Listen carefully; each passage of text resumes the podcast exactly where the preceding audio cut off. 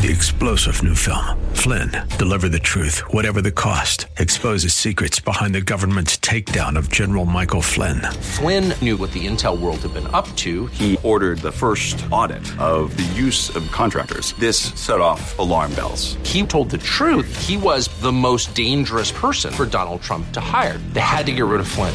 Flynn, Deliver the Truth, Whatever the Cost. Available now. Watch it today. Go to salemnow.com. Salemnow.com. Liberty in America is under assault. We no longer live in a reality that includes property rights. We're no longer the kings of our own castle. We no longer enjoy the true benefits of capitalism. Instead, we're negotiating our rights with our own government.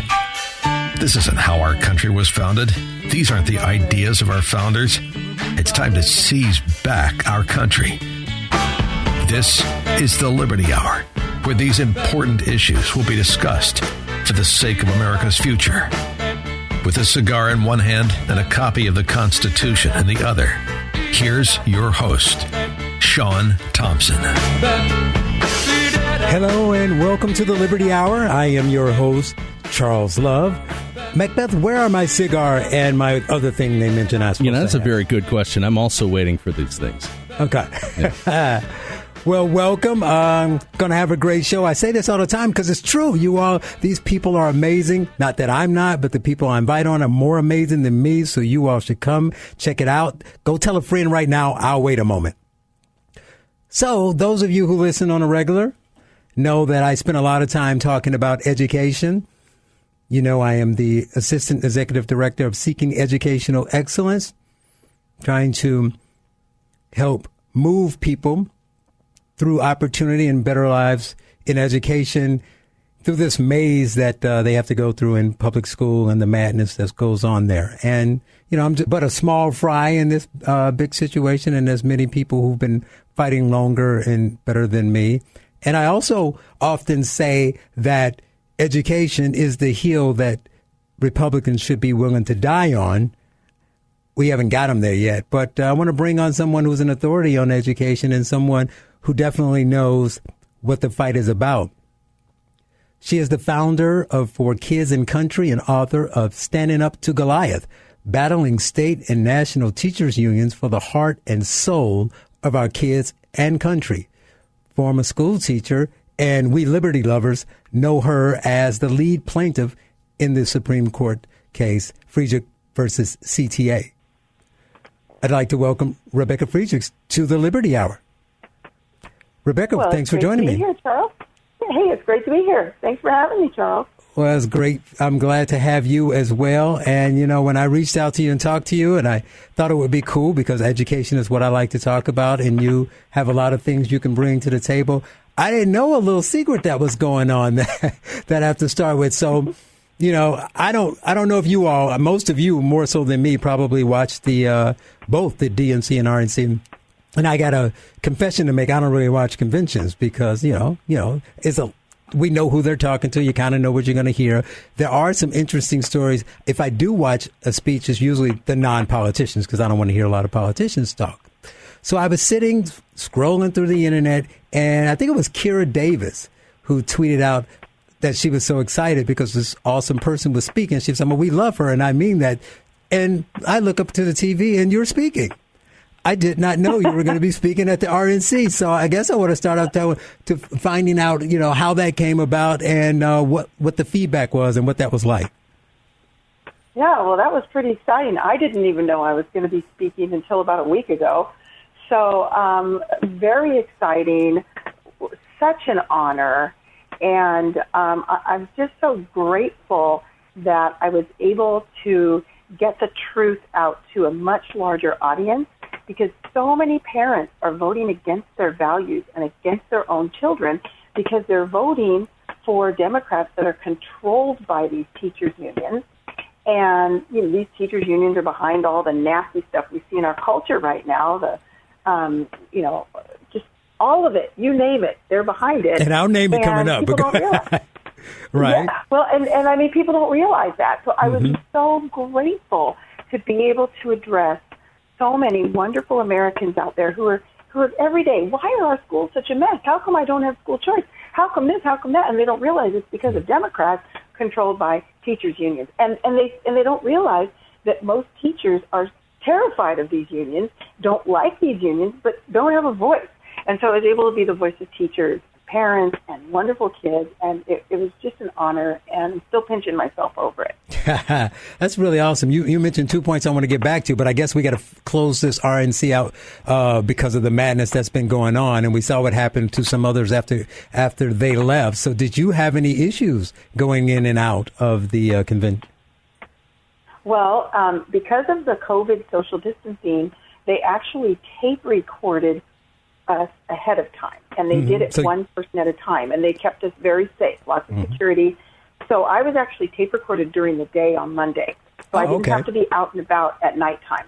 So, um, but those riots you saw break out broke out in front of the hotel I was in, and um, we could we were up on the ninth floor and we were looking down watching this chaos. Mm-hmm. And we, you know what? What really bothers me is we watched them bust them in earlier in the evening. As soon as things were set up on the White House lawn on Thursday night and the president's event was going to start, they bust these people in. And, and it wasn't a normal bus like you and I would think of. It was like an open, it was the size of a bus, but it was like an open truck with wooden slats, like they were hauling cattle or something. and they had all these people. I'm not kidding. Like they didn't even treat these people like humans. They just had them stuffed in. And they drove up and they started jumping out with bicycles and basketballs and screaming and blaring loud music. 100% they just wanted to drown out the president and drown out the event. It was no peaceful protest. It was just nasty. And so we viewed it all. We got to see it, but we weren't down in the middle of it. Thank God. We were we were safe up in our yeah. room. That is good. now, in your speech, you said that unions undermine educa- educational excellence, uh, as you know it. Okay, and you say that um, so you say they undermine ed- educational excellence, is what I'm saying. What do you think the union's end game is? What are they trying to get from this? Well, I said I talked about that in my speech. Actually, their end game is they don't want us to be a free republic anymore.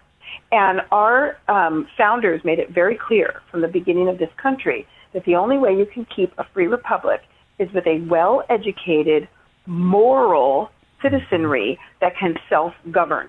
And so what the unions and they're Marxists, and what they and their friends are trying to do is undermine our free republic. So how do you do that? You have to undermine education. So they've dumbed it down on purpose over mm-hmm. many years, as we can all clearly see. And um, they're using our schools as indoctrination centers. We can all see that now. I've seen this my entire career, but people now believe me because you can see it out in the open.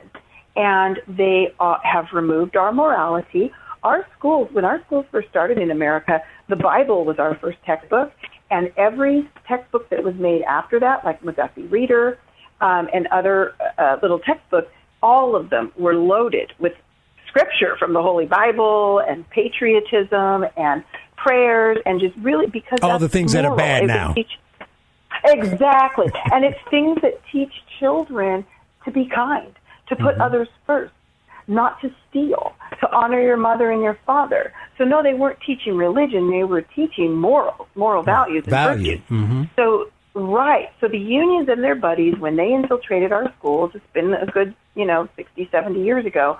The first thing they did was work to remove those things. So they already removed the Bible, they removed the the um, prayers, they removed the Ten Commandments. They tried to move the, remove the Pledge of Allegiance, but they, you know, they succeeded removing under God for a while, but then it came back Anyway, they have been trying so hard to remove morality and educational excellence so that they can undermine our free republic. That's exactly what they want. They want an authoritarian socialist country. And that's why we have to fight, and why we have to fight hard.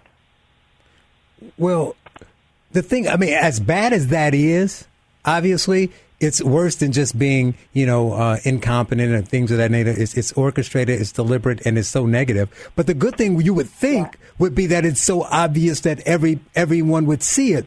And a lot of things that you and I both fight for is that we, when, when asked, "What are you doing? How do you get the information out?" You, it's it's always the teachers who don't all necessarily believe it, but they're fighting up uh, an uphill battle, and the parents don't know. But it's so glaringly obvious it, it makes you wonder how can they not know? Yeah, well, you know what? That's why, Charles, right now, ever since COVID hit, in fact, the day that we discovered that the schools were going to be closed during COVID, I'm probably the only person who said, Thank you, God, for rescuing the children from the school. Now, I, I feel terrible for anyone who's been negatively impacted or has lost a job or who can't pay their bills. That's awful. Uh, but the fact that the children and the teachers have been rescued from the schools, I mean, our schoolhouses have been on fire for a long time, and the kids and the teachers have been inside, and nobody was doing anything. So COVID came along, and what happened was all of a sudden parents got a view about what was going on in school. Mm-hmm. Parents were home. It's like they. One of my friends was saying it's like during the Passover when God said to the children of Israel, "Go inside," and and they had to they had to they just had to be quiet while he passed over, right? And that's what we're going through right now. It's like we needed a time to be quiet and for parents to stop spinning around in circles and to be able to see the crazy stuff their kids are learning through our schools. And teachers needed the same thing because so many teachers are still great teachers, but they're in a corrupt system. So they don't realize how corrupt it is. Well, we're coming up to our first break. I want I want to follow up on that when we come back and talk about how we can strike while the irons are hot and do something about that. You're listening to the Liberty Hour on AM 560. The answer.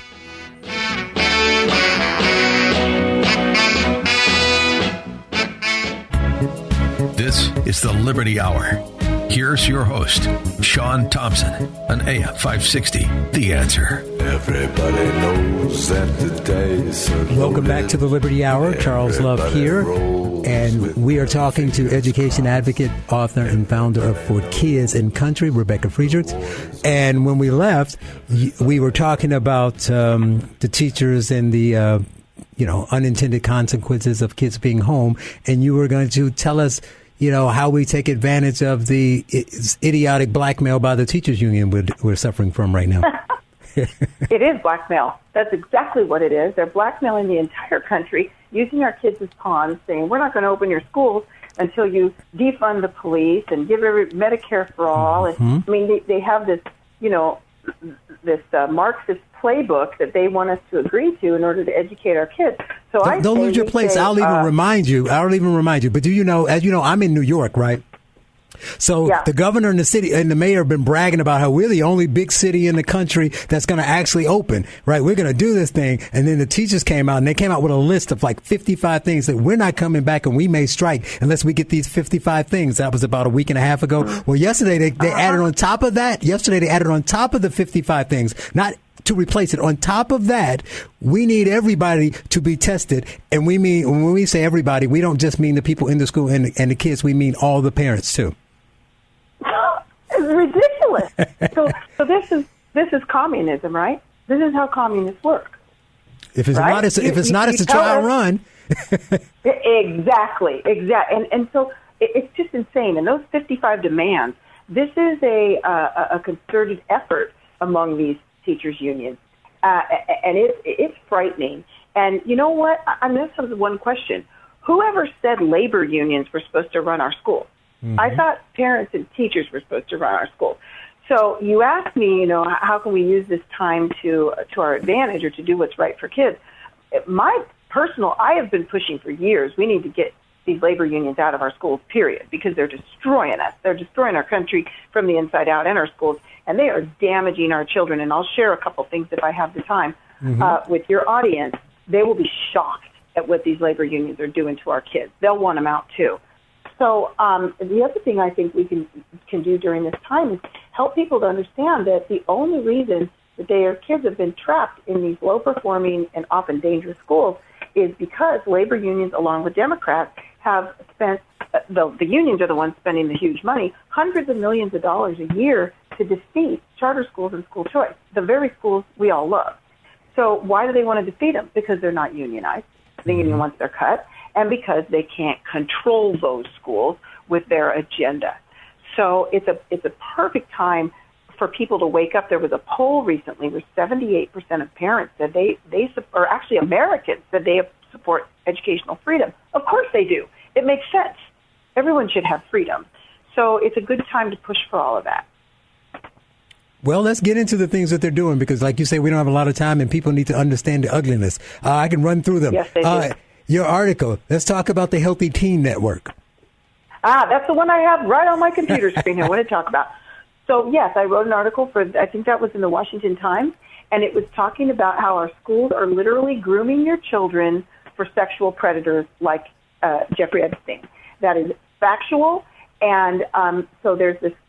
What the what the unions and their friends do is they use uh, double talk. So they'll use the word healthy, which means something to all of us. We all think healthy, that's good. Well, it's good to us, but anytime you see healthy in, in their language, it means this triple triple X sex ed, this uh, uh, uh, just horrific sex ed. So let me tell you what's on the Healthy Teen Network right now.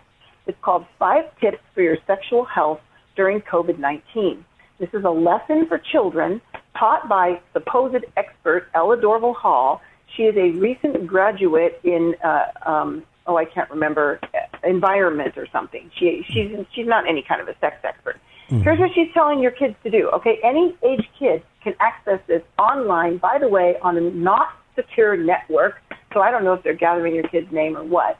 But her five tips for your kids number tip number one, you should be sexting. She tells kids that women were four times more likely uh, to see, say they felt empowered by sexting. She leads them to links where they can find 54 ideas on how to sex. I followed that link. I was shocked. They even had um, handcuffs on there, and they were talking. To, I, I just can't even. I don't think I can say it on air. The second thing she's telling our, I'm, I'm not kidding you. Parents need to go. It's healthyteennetwork.org slash blog slash sexual dash health dash COVID dash 19 slash. But I think if they just type in five tips for your sexual health during COVID 19, they'll find it. Okay, tip number two you should be doing solo sex. What's that? That's masturbation. Then she says, You don't know how to do it? Follow this link. I'll teach you how. Number three, she says to our kids that they should be looking at pornography. Pornography.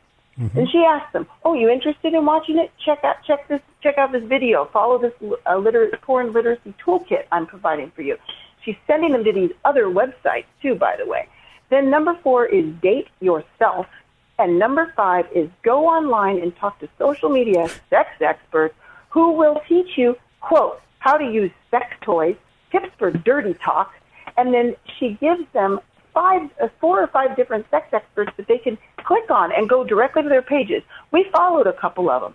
Oh my gosh, it's unbelievable. These imagine. people should be arrested. These they should be arrested. One more curriculum. On. Can you give us about a minute and a half on curriculum? Uh, the curriculum they're pushing right now is the Black Lives Matter curricula, oh, which yeah. also pushed. Yeah, it pushes this sex ed big time. The Black Lives Matter. It, it's also pushing Marxism.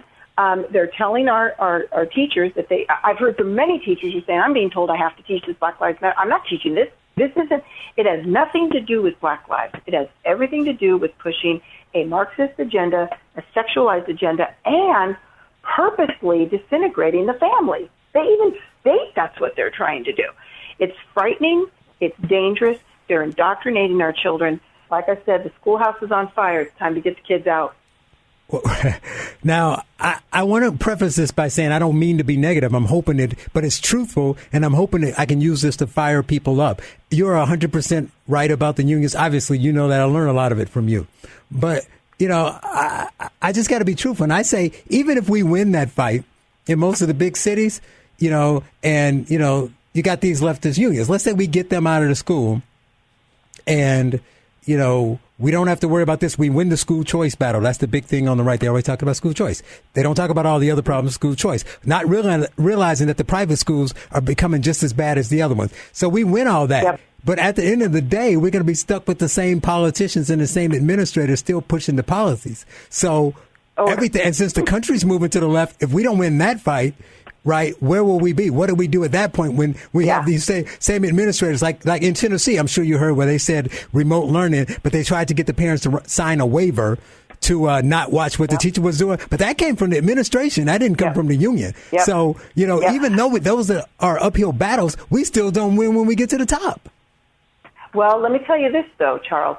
The reason the administrators are corrupt is because the teachers unions control all the school boards, and school boards the only people that can hire or fire a superintendent is a school board.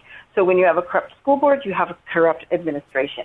So I'm telling you, the root is getting these unions out. And it's all the government unions, there, or I should say most, are so corrupt now and involved in this same thing, and they're, they're collecting billions and billions a year tax free. So we really, I mean, my goal is these, I don't think government unions should be allowed to exist. Mm-hmm. It, we never either. should have had them in our government. It's corrupt. If we can get them out, then we fix all these other problems because, like you said, the parents don't want it. Why does it keep happening if the parents don't want it?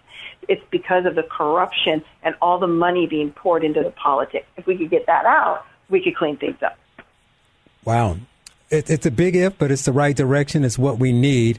And, and you're right about Yep. that. You talk about that in the same way I yell about the culture when the people talk about Democrat, Republican, this, that, let's vote for this person. None of that matters if we don't stop the culture from shifting to the left. And I say the best way to do that is education, right? Because if these Yep. people who Yep. are out there throwing bottles knew factual historical information, they would be less likely to be out there saying, I'm oppressed or I can't get a job at this. That. It all starts there. And, and to Yeah. fix that, you're right about the unions. I really appreciate it. This is, uh, we can go on for hours. This is uh, Rebecca Friedrichs I'm speaking with, founder of For Kids and Country. Tell everybody where they can find you.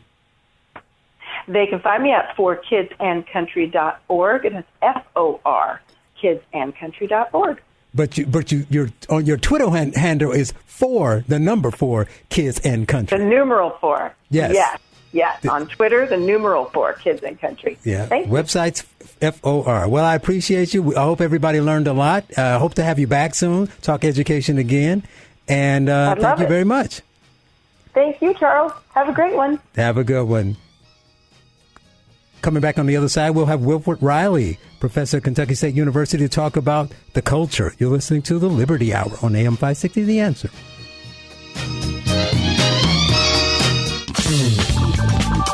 Now, back to the Liberty Hour.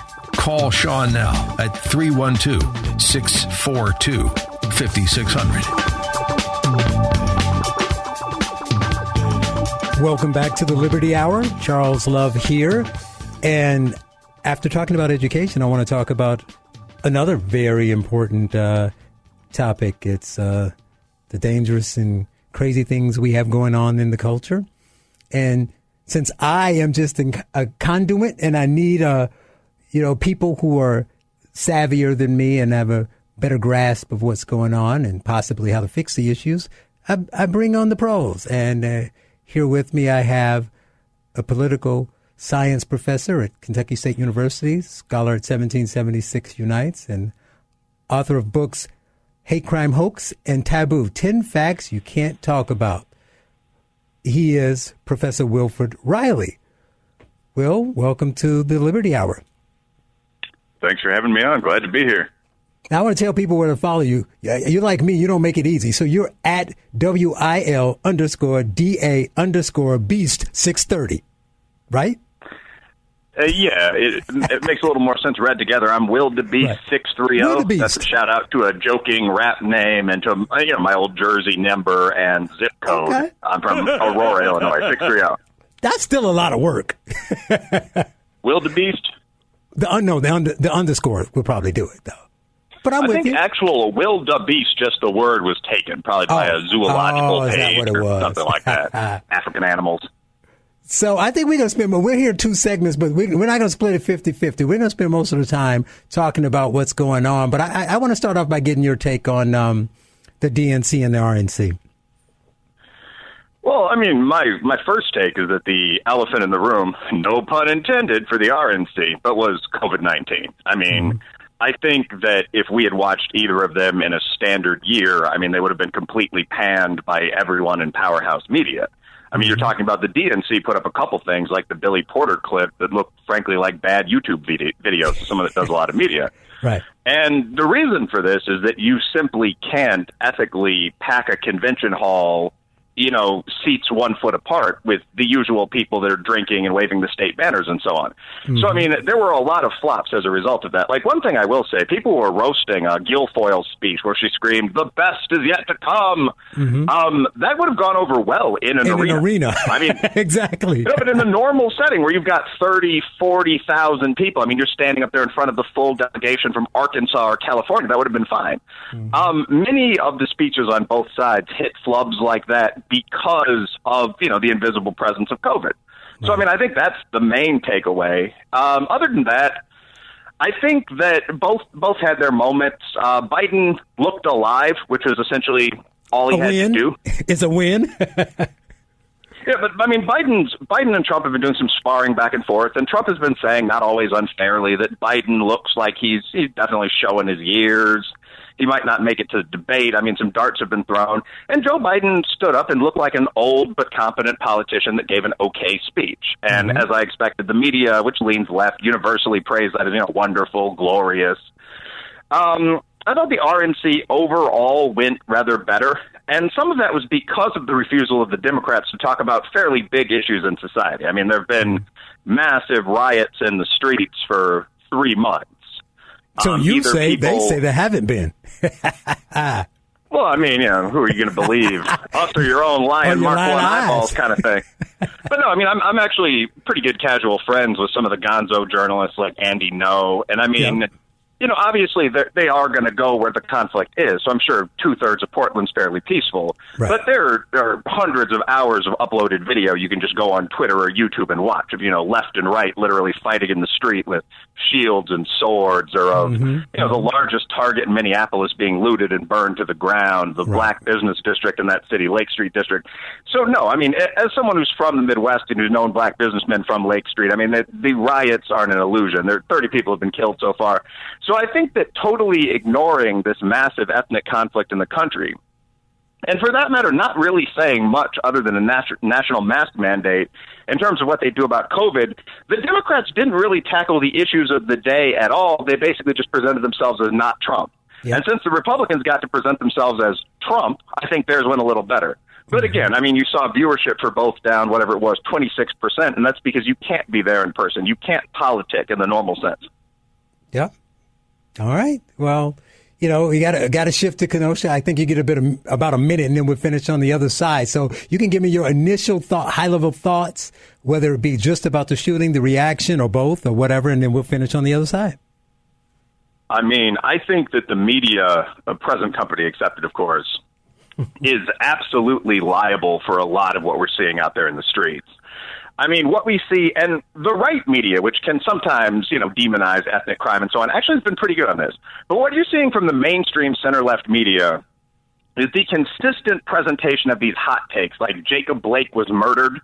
I mean, article headline saying shot seven times in the back for no reason. That was and my by big the time one. that story, yeah, yeah, but by the time that story collapses, as it inevitably will, there may be some flawed cops. There may be some racist cops. They're not executing people at random on the way to church. By the time that happens, you're already seeing the fighting in the streets. And again, either one group looting or two groups shooting at each other. And that's caused to a large extent by the coverage of this stuff. So that's my first take on Kenosha. Mm-hmm. Beyond that, obviously, I mean, I lean at least center right myself. You know that. And I, I feel that there must be order I mean, like when you saw that large Unitarian church, heavily black congregation, by the way, with the sign in front that said Black Lives Matter on fire, that's not something that you expect to see in American cities. And I think it's the job of a leader, literally, and of their fighting men and women to stop that. Wow. That's a perfect place to end. We'll, we'll go to break and come back, and we will just open this up a little more. You're listening to the Liberty Hour. We're talking to Professor Will Reilly. Back in a moment. You're listening to The Liberty Hour with Sean Thompson. Get on the line with Sean by calling 312 642 5600. Welcome back to the Liberty Hour. Charles here. Charles Love talking to Wilfred Reilly, author of Taboo and Kentucky State University poli sci professor. And we were talking about uh, Kenosha. And I want to say that I read a lot of your stuff and see you on uh, news stories, and I'm like, man, that's like me, but smarter.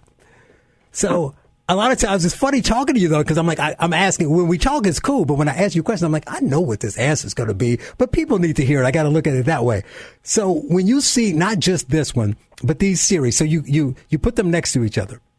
So the other side is saying their argument is it's bad whenever someone gets shot, of course, but it's really bad. And we're out here, but because we keep seeing the same thing over and over again. This keeps happening. And then the common sense says we look at it and and what, what I'd basically just say it's wash, rinse, repeat. Right. So it all starts the same. It's a shooting. It's an immediate reaction. It's the media, like you said, saying this happened. And then everybody's, I can't believe that happened. Let's do this. Let's ignore the fact that they're doing this. And then we find out, and then they, and as part of it is, I get police are trying to do policing the way they used to now, but they didn't have computers in your pocket, right? So you can't just say we're going to hold everything close to our vest forever and then let something drip. So then a month later you get more information. And then after the city's burned down, you found out, well, that person was actually, you know, shooting a Tommy gun at the cop at the time. It's just crazy. And I say that because you mentioned the seven shots. And the first thing I saw when I said that is it's almost like when people say in Chicago, you're from the Midwest, Chicago actually, so you know the the shootings in Chicago. So it was just I would look at it when people say, well, you know, you know, 62 people got shot, three died. Man, three people got killed. Well, how about the number of people that got shot? But for advanced medicine and luck, those people could be dead too. Well, this is like the opposite. They count the, the shoot, the number of, of shots fired, not the times he's been hit. So even till today, I, I can Google now and it still says he was shot in the back seven times. Well, that's that's interesting. So you're saying he wasn't shot seven times? No, the la- I finally saw a report that said he got hit three times, but it hasn't been confirmed. So I won't That's say how many times. Fascinating. But I, okay. I, won't say how many times. But the thing is, from the beginning, I'm like, I find it hard to believe. Adrenaline is going to make you keep shooting. I believe it. But I find it, I, I get because it's so close, everyone assumed he got hit seven times. I'm like, if he got hit seven times, I'm thinking he's dead. I don't think he got hit seven, but that's just been the narrative from the beginning. So, and, and then when I say that to somebody, they say, well, well, we'll find out, right? And they say it out angrily. I'm like, yes, but can't we wait till we find out before we announce it? Okay, so I, I think that's an excellent example, Charles. I, did, I didn't know that myself. I think that's an excellent example of how facts are presented in the media without any context. So when you hear shot seven times in the back, that sounds terrible. That sounds like the execution of this brother. That sounds like a murder. Mm-hmm. If you say they had police clips in that contain at least 11 rounds, mm-hmm. and one cop, not both, fired seven rounds, and the guy was hit two or three times, which often isn't enough to take a large guy down, mm-hmm. that is a completely different, more nuanced understanding of that situation. And in one sentence, I think the media needs to go with number two instead of number one. Right. If you're a reporter, that that's the solution to this problem. But why not just say if you're say a the police whole thing, spokesman, right? mm-hmm. yeah, or you're a reporter and you have this information, it's not like you have to do magic. It's not like you have to give up the scoop for a week. All you have to do is say seven shots were fired out of 11 possible, the victim was struck twice. Right. As opposed to these hysterical headlines, you know, shot eight times in the back. Right. And that alone would probably stop 60, 70% of this violence. Mm-hmm. Or at say, the very wanna, least, to say I'm not sure. Yeah. We we know that we know that the officer fired seven times. We are unsure how many times it would hit. They don't even go that to that nice nuanced level of we're unsure. They say shot seven times, right? He 50 uh-huh. cent. Right? I mean, it just makes no sense. And that's where you go with it. Exactly. And they do that with everything. They do it with, um, yeah, they did it with, uh, what's his name? Um, you know, with the, uh, who's the other shooting I'm t- thinking of? The last, uh, the, um, God, I can't remember Rayshard the guy I'm thinking Brooks, of. Maybe? Yeah, there you go. That's his name in Atlanta at the Wendy's. The, I had people saying they should have just let him walk it off. So uh, it, it's we, we we've gotten to a place now where policing is is being done by people watching it on TV and they're dictating what the police practices are regardless of what the police should be doing in those situations. But I want to get to some other comments. So you, you the athletes. So you got LeBron and you got Doc Rivers. And of course both of them went to extreme in their comments. And they both really bothered me. I mean, a lot of this stuff doesn't really bother me. I'm used to it, but I was really bothered by both, probably more Doc Rivers than LeBron because he's not generally as hysterical. And we've heard LeBron before. So LeBron, as you know, said, we're all terrified all black people, kids, women, we're all yeah. terrified, which is silly. But then Doc Rivers, I don't know if you heard saw heard his whole clip, but Doc Rivers said that Why should we? What, what do you mean the police are uh, scared? We're the ones da da da da da. We're the ones being hung. We're the ones that have communities we can't live in. And I'm like, where do you think Doc Rivers and LeBron James lives? Yeah, I mean, so that there's a whole lot there. I mean, first of all, yeah, you're right. LeBron James obviously doesn't live in the hood. First, LeBron James is a six nine multi-millionaire. I mean, you know that that's LeBron James isn't really scared of anybody on a day to day basis. But there, there are two things I want to say here, and they all really combine into one athletes have a perfect right to speak. There's a long, honorable tradition going back to Muhammad Ali of athletes, in particular black athletes, speaking out about social issues. You know, I'm a black guy, was an athlete in my day. That's great. But when athletes talk, we need to recognize they don't know any more about social issues than your plumber does. These are guys that their job is playing some ball. Uh, they might have some training in coaching as well. They might have some training in kinesiology as well. They don't have any training at all in criminal justice, political science, law, the media. These are you and I are in two of those fields. These are things people go to good schools for for five, six, seven years. So when LeBron James talks about police shooting numbers, LeBron James knows as much about police shootings as the guys I was hooping with earlier today in downtown Frankfort. Like he is a young male athlete that doesn't professionally study this topic. So if you actually want to break down those numbers, I mean, we we talked about this earlier, I think, but the total number of unarmed black people shot by police last year was 14. Mm-hmm. Um, I mean, if if you think they might be using a sketchy definition of black or of unarmed, I mean, the total number of people shot by cops out of 350 million was around a thousand. Only mm-hmm. slightly more than 200 of those were black. To put that in context, 89 people were killed by bees, wasps, and hornets last year. So, I mean, when these athletes are saying these panic inducing things to these gigantic audiences, my main reaction is they have a right to do that. But uh, unlike, you know, Brother Clay, they don't necessarily know what they're talking about. And this is true for athletes on both sides, by the way. I remember when I think it was Curt Schilling oh, either right, almost right. got fired or did get fired from ESPN because he was posting transgender bathroom, bathroom. memes and talking mm-hmm. and giving these detailed opinions on women's anatomy, some of which seem to be a little off from from Big Curt. But I mean, it, it, there's no Curt Schilling's not an OBGYN. Like there's there's no there's no reason to think this guy knows anything more than your buddies that you ball with. That's well, my that's takeaway on athletes that's completely true. But the difference is the conservative who does it always gets fired, and the leftist rarely gets right, fired. You have to come back because I want to talk about your article on white fragility. But um, you know, I don't have another segment. So if you're really bored, are you really having fun? We can just roll into the last two minutes. I'm, I'm, fine. I can I can keep talking here. Yeah. Okay, okay, we'll be back in a moment. Will Reilly on the Liberty Hour. You, uh, Charles is here. Uh, come right back. AM five sixty. The answer. This is the Liberty Hour. Here's your host, Sean Thompson, on AM 560. The answer. Welcome back to the Liberty Hour. Charles Love here with Professor Reilly, Kentucky State University poli sci professor. Got a minute and a half here, but I want to throw this last question out to you. Do you see a difference between the chaos that's going on all over the country. So there's New York, there's Chicago, Portland, Seattle. Is it all the same? Is it a difference? Because I know the left likes to draw a distinction. I'm I'm not sure I want to. Well, I think that it's extremely predictable where you're going to see this violence, and I, I do. I am one of those people that distinguishes violence from peaceful protest. Like, I don't think there's a ton of cops out there murdering African American or working class white men or whatever. But if you think there are, you can march around with a sign. But when it comes to actual riots, burning churches, this kind of crazy stuff, all of the major riots have happened in cities with a Democratic or socialist mayor. Um, you know, generally entrenched one party rule and all of them but Atlanta seem to have happened in states where that's also true at the gubernatorial level. So there's no mm-hmm. one who's going to, you know, put the boot down and say this has to stop or I'll stop it. Uh, so generally, what you see is, and it's, it's not all Democrats. You're not seeing this in Bullocks, Montana, but where you have a left-wing Democratic mayor um, you have a police force that's been defunded, that's already been cut a little bit. You have a Democratic governor overseeing that mayor, and now you have a lot of angry men out of work because of COVID. That's where you're going to see some fires.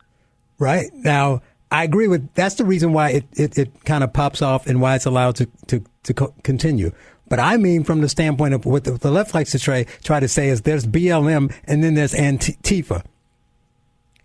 And there's two oh different. yeah, there, there's definitely a distinction between BLM and Antifa. This is this is one, by the way, that I think as a black guy is important because we often hear about crime in the black community. There's a fair amount of crime in the black community. We need to deal with that as black men. But Antifa is a mostly white, very often criminal organization. So so I think when you look at a lot of these cities like Portland, Kenosha, a lot of these fighters that are traveling from out of town to fight are Caucasian guys that are followers, at least on Facebook or Twitter, of one of the major Antifa pages. So yeah, I think that that is an issue. If radicals, white or black, are going to marches and then starting giant fights that pull in the cops and that minority of peaceful marchers, that's a big issue. That's totally different from just here I am with my sign. He is Will Reilly, Kentucky State uh, University poli sci professor, author of Taboo and Hate Crime Hoax. Thank you for joining us on the Liberty Hour. Back in a moment. But wait, there's more. Liberty in America is under assault. We no longer live in a reality that includes property rights. We're no longer the kings of our own castle. We no longer enjoy the true benefits of capitalism. Instead, we're negotiating our rights with our own government. This isn't how our country was founded. These aren't the ideas of our founders. It's time to seize back our country. This is the Liberty Hour, where these important issues will be discussed for the sake of America's future. With a cigar in one hand and a copy of the Constitution in the other, here's your host, Sean Thompson. Hello, everybody. Welcome to the Liberty Hour. I am Sean Thompson. Maybe not. Yeah, I don't think so. No? Okay. No, you're way too rational. Uh, you don't look like an Arthur Conan Doyle character. And That's about it. I, I doubt you're wearing pink shorts, but No, I don't no, want to. I'm don't want to prejudge. Well, I am Charles Love, sitting in for uh, Sean for now today, maybe maybe next Sunday, and uh, we're gonna do a. Well, I hope sec- so because we need a host, and Sean won't be back. he ain't gonna be here, right? That's right. And we want to do our segment with our uh, recurring guest, part of the show, Esteemed recurring guest. esteemed, yes, economic development and municipal government expert, and our own frustrated Democrat, Patrick Brutus. Welcome to the Liberty Hour. Hey, hey guys, hey guys. Good evening, Charles. Hey, Macbeth. I, I like that title, Charles. Recurring guest. It makes like me that? Seem like I'm making a. Yeah, I feel like I'm on the episode of The Love Boat. Um, Well, yeah, yeah, you like uh, There's something to expi- aspire to. right? I've got a Love Boat cameo in 2020. There you go. That's it. That's So, it. so what's new and exciting? What's going on in Chicago this week? We have a bunch of headlines. Um, top CPS official was charged with lying to the FBI about a one billion dollar custodial contract. Huh, Uh, did- the Illinois Corona. Yeah, Well, let's go with that. So, so you got a billion dollars. Uh, they lied about the contract. So they lied about the who the contract went to, or how much the contract was, or that it was a cousin. Uh, is this Triple B? What's going on? So it's not Triple B. It does date back to 2016. She's out, right? Though. She's been, yeah, she's, oh yeah, she's on home release, I think, home confinement or whatever. But yeah, Mm-hmm, she's uh, finishing up her sentence. Uh, this dates back to 2016. There's a contract, you know, janitorial services custodial contract that was worth an amazing one billion dollars. Mm-hmm. Right? That's a lot of clean schools. That's a lot of, you know. Those schools can open for COVID. That was pre-COVID. They knew COVID was coming. Exactly. You know, I'm saying like with that kind of money being spent on cleaning the schools, we should have no problems. We should have like the Or, or they're cleaning the schools and teaching. okay while, while teaching, while teaching, Right. You know, and just like uh, uh, uh, my big fat Greek wedding, Windex. Um, yeah, put put that on everything. Yeah, so apparently there's a CPS official that gave insider information for the bid to an individual B who worked for company A. So, you know, this is probably, uh, you know, more of the same of the insider game that happens in, you know, Chicago. Oh, so the uh, first group was the front group for the second group.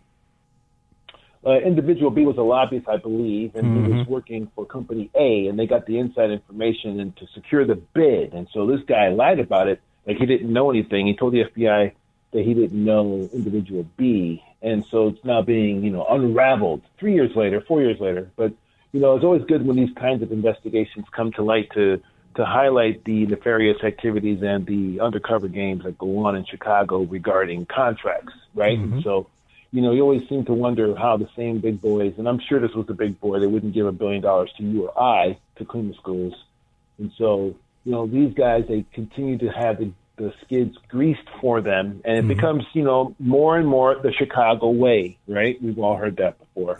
Well, can I ask a question? Um, and, and- and if I promise not to go into details, just ask you a very, very, very macro general question. Sure.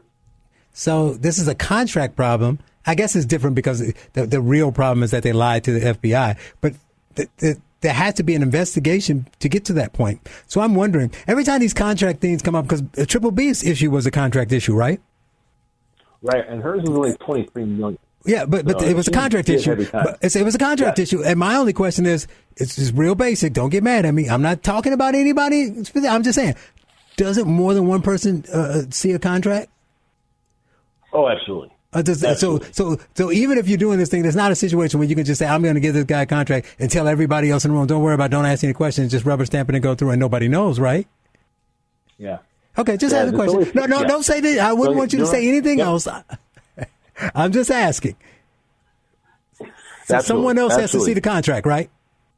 That's true. That's okay, just true. check. Okay, okay. No, that's, That's all. That- that- okay, that's it. Um, you said you wanted to mention something about Illinois COVID numbers. Yeah, so Illinois coronavirus continues to spike with about 12 straight days now of positivity increases.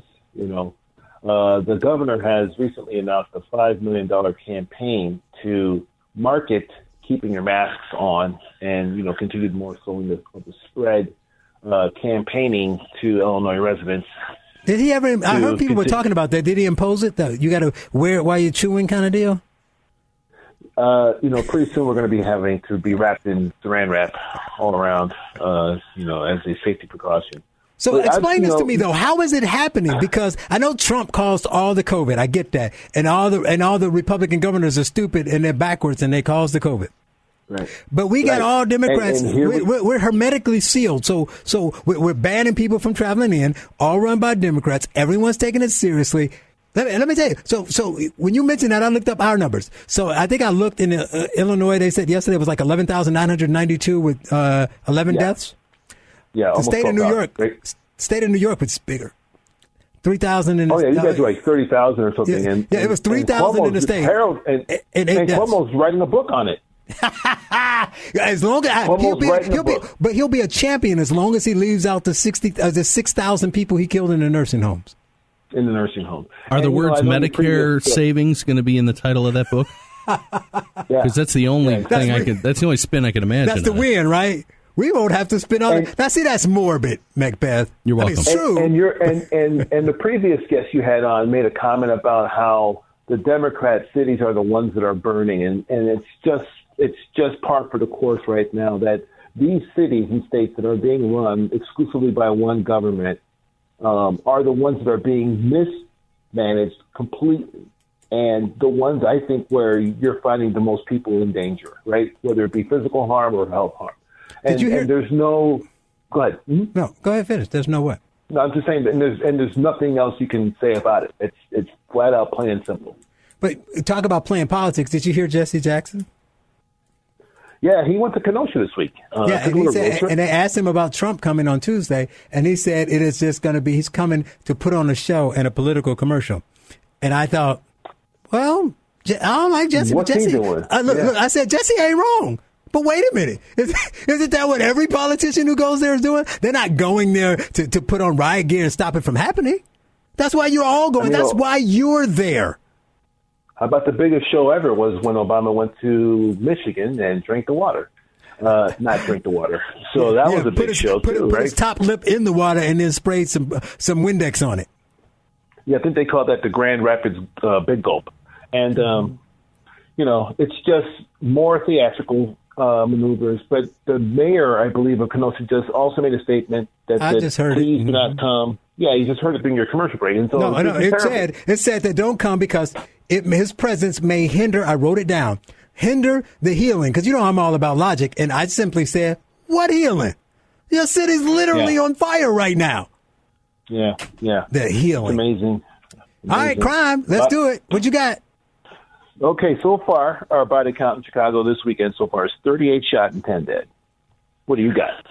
Uh, I, I got a dozen yesterday. I don't have that many, but I know you had a mass shooting. Uh, we don't call them that unless they're white school shooters, though. But a mass shooting. But we had two triple shootings. So there's a march today in uh, New York. To, to talk about the crime and uh, the, the big news in New York of some guy that got caught trying to rape a woman in broad daylight, daylight on the Upper East Side. Yeah, I and just all, saw and all that. the moving I trucks saw that.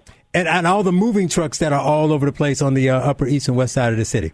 So before we go, I'll tell you one thing real quick about today's mass shooting. Early Sunday morning, mass shooting on 116th and Western at a pancake house, right? And so this is cop land. And for those of your listeners who are tuning in tonight, Chicago has a couple of cop land areas, right? One of them is far south in the Beverly Morgan Park area, and the others are up on the north side in Jefferson Park and Norwood Park on the north side, right? And you got a couple other pockets, but these two are the most synonymous cop land ever uh, locations. And so to have a drive-by shooting where multiple people got shot brazenly on the 116th and Western, that's the commercial district. This is more of a sign that the crime in Chicago really now is out of control. Has no where limits. before you wouldn't think about ha- seeing those kinds of um, you know uh, in, uh, um, incidents in areas where it is heavy cop, right? Heavy police. I And mean, you got to add COVID there. to the mix. Because if it weren't for And COVID COVID, everybody wouldn't be outside. That's true. If it weren't for COVID, COVID is the one thing that started all this, right? So Well, there's my theme song. with that, I, I oh, you got Marvin Gaye though. That's a good thing. So, well, thanks, Patrick, for bringing us back and bringing me closer to Chicago Macbeth's there. And uh, we look forward to hearing you next week. on the Tale of Two Cities report. There you go. Coming up, All right. we'll talk I'll see you about. next week, Charles. Thanks, Patrick. You have a good one. Coming up, we'll talk about uh, the voting. This is the Liberty Hour. Here's your host, Sean Thompson, on AM 560. The answer. Everybody knows that the days are loaded. Welcome back to the Liberty Hour. I am Charles Love, and Patrick and I stopped abruptly, so I didn't get him a chance to have him say what I wanted him to say at the end of the segment. I wanted him to say it so I wouldn't have to say it, but I, you know, so it doesn't sound like, you know, I'm bragging about something I'm doing. But we have this podcast, I guess, for like a better term that we're doing. It's called The Black Table. And in it, Patrick's part of it. Sounds racist. It is racist. What- Okay, that's the whole point of it. All right, good. And there's five black men, all from uh, different political spectrums. You got the Democrat, you got the Republican, you got the Independent, you got the ADOS brother and Patrick, the frustrated Democrat. And we talk about all kind of things. And we're we're moderated by Kay Winding, who is a uh, also a black woman. So it's six black people, five black men, the black table. That's why it's the black table. No whites allowed. I mean, kidding. But, um, yeah, and it, and we do that on Thursday evenings. And we did one last week and I was going to let him talk about it. That's very cool. Talk about the fun he had. And, uh, it, it, did pretty well considering we did our first show and we were up against Trump speaking. So, uh, yeah, that can be, yeah. most people watched it later. I mean, you can't watch it. We're on Facebook. Look up Facebook, the Black Table. So um, that's what I wanted him to say at the end. So everybody check it out. There you go. If you don't get enough of me just on Sunday, there's more of me, but it's only one fifth of me, but really one sixth of me. But you get what I'm saying. Right. So uh, recently, I saw this article. It's, it was uh, "What's Keeping the Silent Majority Silent," and I thought that was interesting. And you know, we everyone knows the silent majority, and we're talking about how it's deepened now because it's so people are afraid to speak and that kind of thing. And it had a couple interesting things to say, so I wanted to uh, bring on the author and like you know when you're recording on doing a show live show on Sunday some people can't do Sunday so I just invite them to record. So I um going to play that for you here. The article was written by Emily Baer. She is the director of communication at American Majority. She holds degrees in both political science science not silence political science and American studies. And you can follow her on Twitter at Emily underscore Baer B A E R and this is Emily. Welcome to the Liberty Hour. Thank you for having me. So, as I mentioned, I saw your article at American Greatness What's Keeping the Silent Majority Silent.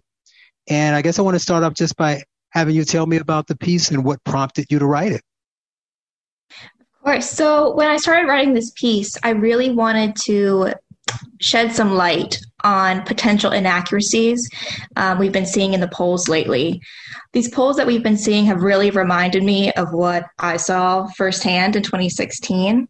Um, at the time, I was working for a polling center in college. It's a very enviable task I'm sure everyone would love to be doing. I remember making many calls to people who were really reluctant to share who they wanted to vote for with me. And I was really surprised by that. Um, because I thought at that point, this was about around um, September or October, I would have thought most people would have decided who they wanted to vote for by then. These people did not want to talk about this at all. They, these people wouldn't want to talk about who they were going to vote for to their families or coworkers, let alone to a complete stranger. And it became really apparent to me that many of these people had actually made up their minds. They just weren't going to be forthcoming with me. So I really wanted to explore how that's been very true again in 2020 as it was in 2016. Right. And it's interesting because, like now, in 2016, that was supposed to be such a big election. It was supposed to be so polarizing. Everybody was, you know, tearing at each other and not going to Thanksgiving dinners and all that stuff. So you think that everybody would be uh, so open and, and about who they wanted to vote for. They'd be running to tell you about that. So it's interesting you had that experience. So in that, how pervasive do you think that is? So would you say that today you think that that is happening more than it was happening in 2016? Absolutely. I think we were a pretty divisive country in 2016, and I think we've become even more so in 2020. I think that as we get closer to Election Day, we're going to see more and more people who have already made up their mind who they're going to vote for come election day, but are not willing to share that with pollsters. And I think there's a lot of different reasons for that too. I think people have really good reasons for not wanting to share that with pollsters. We know what those are. you mentioned some of those in your in your article as well. But I, I want to ask you this. So I have a take on this. You talk about undecided voters, but I have a similar view on independents. I say that every time they do these polls, they say 35, 40%. It keeps getting higher. Um, classify themselves as independents. And personally, I don't really believe they're independents. I think that they are disgruntled Democrats or disgruntled Republicans or Republicans who are uh, afraid to say so because of obviously what's going on in the culture. But I find it hard to believe that 40% of the people not just don't know which candidate they're going to vote for, they don't even know I, what their ideology is. And I find that hard to believe. What do you think of that? Absolutely. I think a lot of people would say that they're an independent, but I think it's very hard to be a true independent. I think we all have our policy leanings one way to another, whether that's more conservative or more liberal. And most of us maybe don't even find ourselves fully entrenched in one actual party or the other, in the organization of the party. I mean, as a Republican or a Democrat. So more people would be more willing and more comfortable with aligning themselves as an independent because then you don't have that label of the party to label yourself and your views as one thing or the other, especially if you have views that vary along political lines. Right. So the other thing I find interesting about this is that it's largely one sided. So you mentioned some of the reasons like we talked about before. Um, specifically, you didn't go into specific details. You just talk about people being concerned about the way they're being treated and the way uh, conservatives are treated. But we're talking about people being doxxed and companies being boycotted just for donating to something, uh, people being fired, physical attacks, and things of that nature. So I want to know why do you think it's so one sided? And why hasn't the other side figured figured it out? Because I would say that it seems that they're giving, they're not helping themselves. So whatever the reasons are, if you're a candidate and you're the party and you're the Democrat Party trying to help your candidates win, polling is important if it's accurate. So how are you helping or hurting them by giving them these poll numbers, knowing that they're so skewed? Right. Well, I actually came across a study while I was doing my research from the Cato Institute that came out a few weeks ago. And it said that 62% of Americans, not just one party or the other, but 62 Americans say that they have political views that they're afraid to share. And I do agree with you that it does seem that it is more one sided for people's um, fears that they are going to be assaulted or they're going to be hazed in some way, either physically or verbally, online or in person, because of the political views that they hold. And I think, too, that it also is impacted by the fact that a lot of conservatives are more quiet about their views in general. And when they do speak up and they do share what they really believe, then they are um, ridiculed or harassed, like we're talking about in these in the study and in the article that I wrote. And it's really very disturbing that we live in a country now that doesn't seem to encourage people to share their beliefs like we once did. True. I want you to kind of look into your crystal ball now. I know you don't know for sure, but I want to know what you think the future of polling is because like I said before, it's extremely beneficial and important to candidates to know, you know, kind of put their fingers on the pulse. It doesn't help if it's inaccurate, but you know, people are innovative. They'll come up with ways to figure some things out. Uh, what do you think uh, is going to happen on the polling front? You know, that's a good question. You know, there was once a day where we could have had a civil debate of ideas you know, where we could have argued with logic and reason instead of resorting to this cancel culture that you see now or using your fists against one another, although that's probably not social distancing anymore. But um, we really all benefit from differences of opinion. And frankly, we should all want to live in a country that supports and encourages these opposing viewpoints. And I think polling can really help with that. It can show where a sample of Americans fall on different political ideas and even things that aren't political. It's really interesting interesting to read these polls, especially like the statistic that I shared that 62% of people are afraid to share their political views. That's fascinating information. And I think that pollsters in general should strive to see both sides of the argument and present both sides of the argument rather than just sharing the data that aligns with whatever uh, lack of nonpartisan um, views that they hold as an organization. I think if the organizations that are running these polls are independent, then we can see more information that's going to be helpful to voters in the future. All right, thanks. Uh, do you want to leave us with any final thoughts? Yes, just one thing. Well, there's no doubt in my mind that we live in a great country. We all know that. But that country is only great so long as we have the ability and the freedom to share our beliefs without fear of retribution listening to the Liberty Hour on AM 560 The Answer. Now, back to the Liberty Hour. Call Sean now at 312 642 5600. Don't call Sean. Don't even call Charles, because I'm neither of those people. This is producer Macbeth. We're having a few technical difficulties trying to reconnect to Charles there in New York.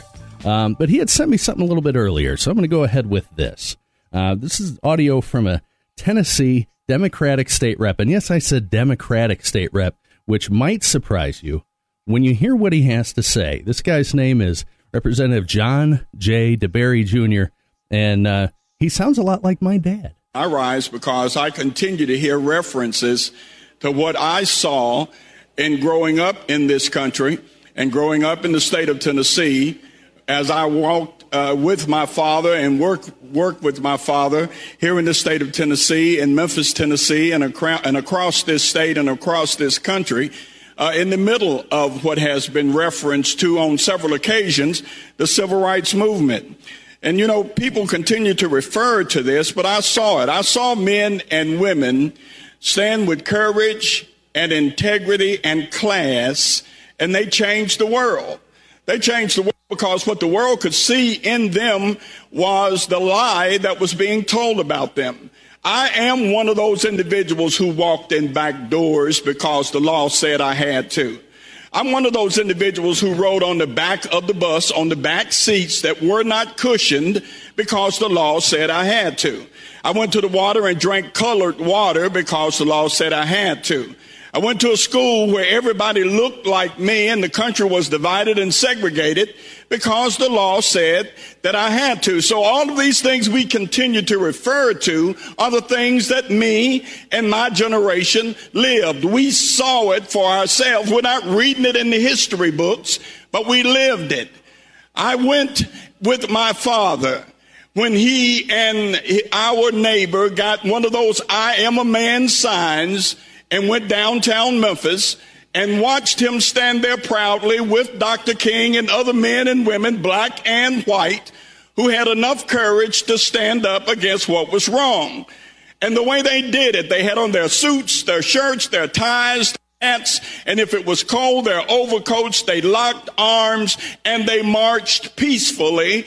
And Dr. King stood for that which was peaceful because the world took a look at what was happening in Memphis, in Chicago, in Detroit, in Washington, D.C., and all over this country. We changed the entire world.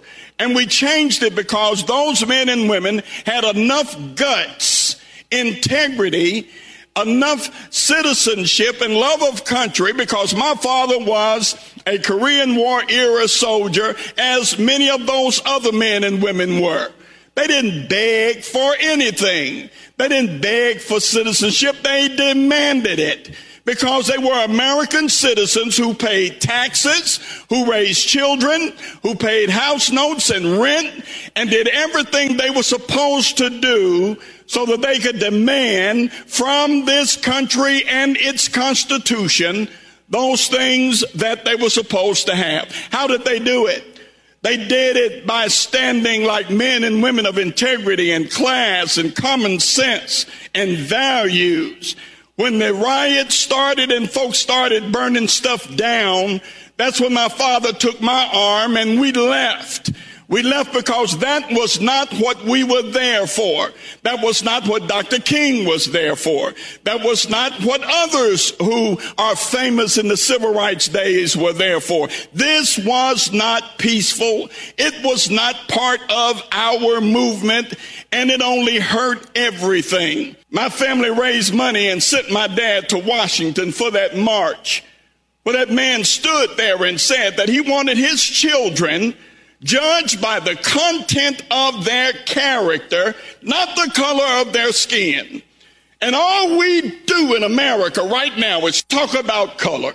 Every issue, every issue is about race, it's about color. Instead of us sitting down at the table like men and women of common sense and common justice and understanding that our enemies are looking with a greedy vigilance upon us as we tear ourselves apart eternally. They have been watching us for 50 years, preparing step by step by step by step for us to kill ourselves. And I may not be back here next year. And I'm sure everything I say, to, say is going to be misconstrued and misquoted and used against me in November. Fine. Fine, because I stand for my father's legacy. I stand for the men and women who acted like they had some sense and some courage and changed this country by being men and women who stood for something. If we don't start standing for something, don't you know that the people who are looking at what's happening in Washington, in Detroit, in Portland, in Seattle, they're getting emboldened because we act like a bunch of punks. Too frightened to stand up and protect our own stuff. You tell me that somebody got the right to tear down property that Tennessee taxpayers paid for? That American taxpayers paid for, and somebody has the right to destroy it, deface it, and tear it down? What kind of people have we become? That we can't protect our own stuff. Peaceful protest ends peacefully. Anarchy ends in chaos. And what we see happening right now any of us with any common sense, any common sense whatsoever, know that what we see is not peaceful. So we can continue to fool ourselves and mix with words and use rhetoric and public relations in order to frost this stuff over and put a nice picture on what we see that is frightening. Frightening. I have a nephew who is a policeman who talked about getting attacked the other night. You're telling me that somebody has the right to throw feces and urine in the face of those that we as taxpayers pay to protect us, and that's okay? What has happened to us? If we don't get this right right now, I've got grandchildren. I don't want to see the country we're going to have 5, 10, 15, 20 years from now. If we don't start acting like we got some guts, right now, brethren, sisterin, friends, colleagues, right now. That is amazing, isn't it? I mean, that's why. I mean, you don't you don't normally play a clip that long, but that's the reason why you were like, you want me to cut it? I'm like, no, leave that man alone and I'm let him. glad talk. I kept it whole because I was not in contact with you there for a few minutes. Yeah, I'm But back, you're back. again. Yeah, I'm Yeah. back. Did that, how did this segment even start? uh, with me saying that you weren't there Oh. and that we were going to play some audio. I thought you were going to be slick and just started playing with the audio. And No, come- no, Like we came well- back from commercial with this I grand speech. You could do something like that if it's 30 seconds or so, but if it's if it's uh, what was that one? Six minutes and Yeah, 54 minutes. seconds. Yeah, that's a little bit longer than you want to do that too. But, it- But, it's you good to have that that sort of thing out there. I mean, that, that, that's something you don't hear. Yeah, not at all. I mean, and that's a Democrat. Well, formerly Democrat. Well, yeah, I was just gonna party. say, well, not yeah. because of the speech, but they he, he, they, they did kick him out of the party. But uh, and he's not wrong, No. and he's not pandering to right wingers. Yet I saw comments on the post, and people were um, pretty upset. They were saying stuff like, "Obviously, he didn't get it." Now, keep in mind, keep this in context. This is a man who's old enough to remember segregated everything, and he has young people, many of them white, telling him he didn't get it Yeah. because Hannah Nicole Jones told me, and this person told me that property doesn't matter, and it, they they focused on the part about the statues or whatever, saying or just tearing things down in general, saying, "Oh, you can what do you mean? So property matters." And he's not from Massachusetts. He's from Tennessee. He's from Tennessee. It's it's it, this is a place that you know all of the evils that that you know leftists say now that they're trying to fight, which is really actually trying to enforce collectivism. But whatever. Right. All of these evils are were perfectly displayed in states like Tennessee. Mm-hmm. This is a guy with a front row seat to the actual history. Well, he that don't you're know trying to. because he ain't woke. That's the problem. oh no. He's worried about property. Property's not important. Well, it's, it's No, it only supports your life and determines very your important. well being. Well, then give me your prove it's not important and give me yours. Right. And they won't. But yeah, he's, I mean, where is he wrong? I mean, you get people who are mad and people say this and feelings this, and he knew it. He's like, I might not be here. You might I, try to vote I me out. I can tell you where he's wrong. Is at the end where he says it's it now is the time to stand up. That's not right. Five seven years ago is the time that we needed to stand up. I That's think true. we're probably point past the point of no return, at least on a lot of the social stuff. Well, yeah, I didn't get, you know, we, we went through some stuff with, uh, when, when I was talking to Will, and I wanted to get to that. My thing is, I don't think this stops until you hit the, it's a pendulum and it'll swing back, but it's got to hit the apex. And have we yet is the question. It, I I think at the apex there's going to be some sort of break. I, I think there not not break is in a separation. A break is in you're hitting the brakes, right? I I mm-hmm. think there's going to be the next thing, right? The next crisis, the next pandering issue, the next. So you're saying vogue. something's going to be so big that we don't pay attention to this. No, I'm just saying that you don't push the pendulum that far. Uh, Don't forget that, that leftists are extremely well organized. We we should envy that. Um, and. I don't know if we should emulate it, but we should definitely envy that. And and so they're going to be ready. Wow, you're like a robot. Do that again. That was cool. You sound like a robot. I think we're I having another sound like connection. you do to me. Um, sounds like you're talking through a don't sound fan. like a robot to them. Ooh, you're, you're sounding like a robot to them, but that's okay because we're we're we can we can break at some point soon. But yeah, the, you just don't have um, you know those old school voices like this guy anymore. You you just don't.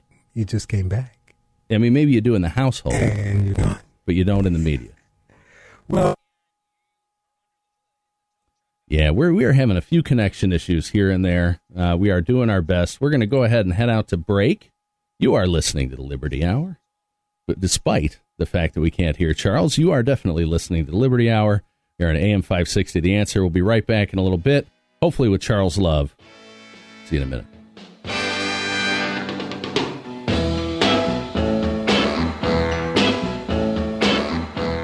This is the Liberty Hour.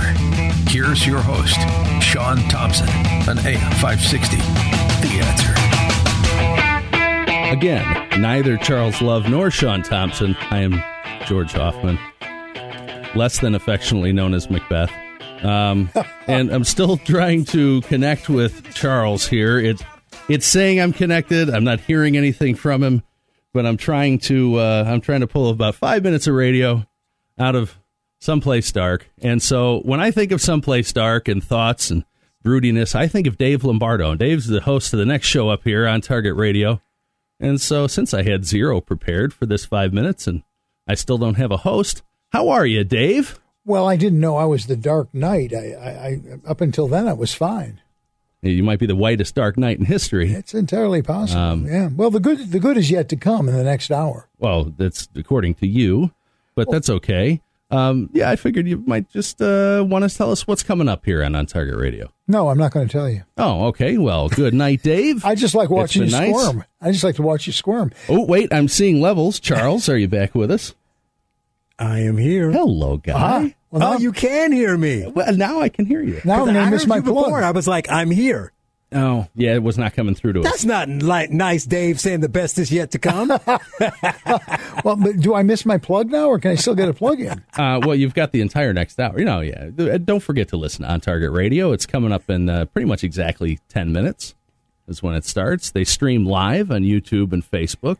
And uh, We, we got they stay connected. we have a very Yes. pithy subject tonight. oh, Uh, we have Dave. tell Sh- we have Dave Shestokas on, who is a constitutional lawyer, and well, we're going to talk a- about it. might be a friend of Charles. He is. Tell Dave I said hello. I will. I didn't know that, but yeah, he's coming up, and uh, we're going to talk about the interesting parts, which I'm sure you're aware of, of the Constitution. That uh, um, the founding fathers are tearing down statues and doing all that, and uh, we're going to talk about the, the reality of how it came about. All right, that's coming up on the next hour, which is on Target Radio. Charles, with the last few minutes that we have left, I'm back. I assuming just- we can still hear you in the few minutes. Well, Uh, I mean, I, I'm ho- all we got to do is squeeze out a couple minutes, right? You know how I leave you. We talked to, to uh, Rebecca earlier about schools and reopening and that kind of thing. And and the interesting thing here is New York. So New York is supposed to reopen, right? Like I said to her, she's they're one of the big cities that said we're still going to do it, and the schools are getting in order, and the governor said he wants to fix things, and Yeah. the unions demanding all these things. And one of the concerns was ventilation. Everyone's worried about the ventilation systems in the school. I know a little something about that. But here's the funny thing. So that's what they were concerned about, and they demanded that we, we invest some money into making sure everything's safe. Today in the New York Post, de Blasio withholds $12 million meant for school upgrades to cover his COVID deficit.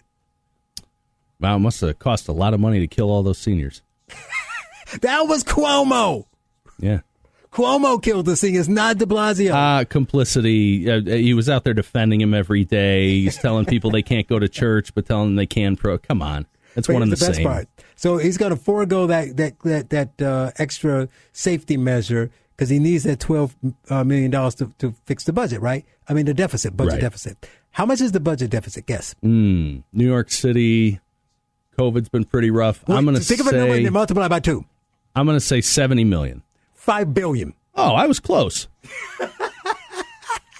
So he needs that twelve was at million 12 dollars percent. Yeah, for that five billion dollars.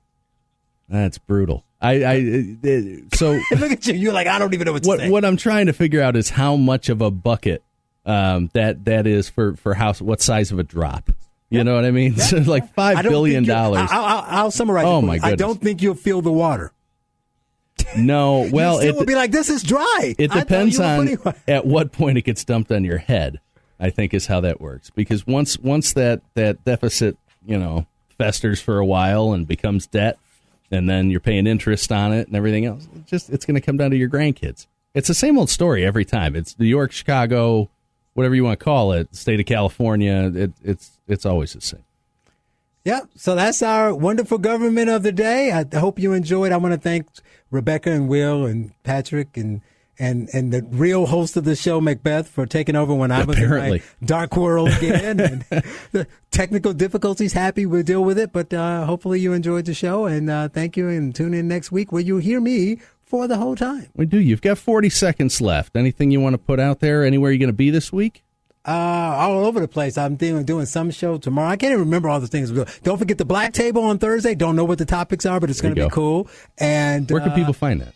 Uh, you- but YouTube this Thursday, but uh, Facebook for sure. The Black The Table, Black the Facebook Table, page. Yep. Facebook, YouTube. Check it out live, and then I'll share it out. And uh, yeah, nice.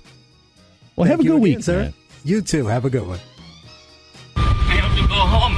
I have to go home. I have to go home. I have to go home. The show is over.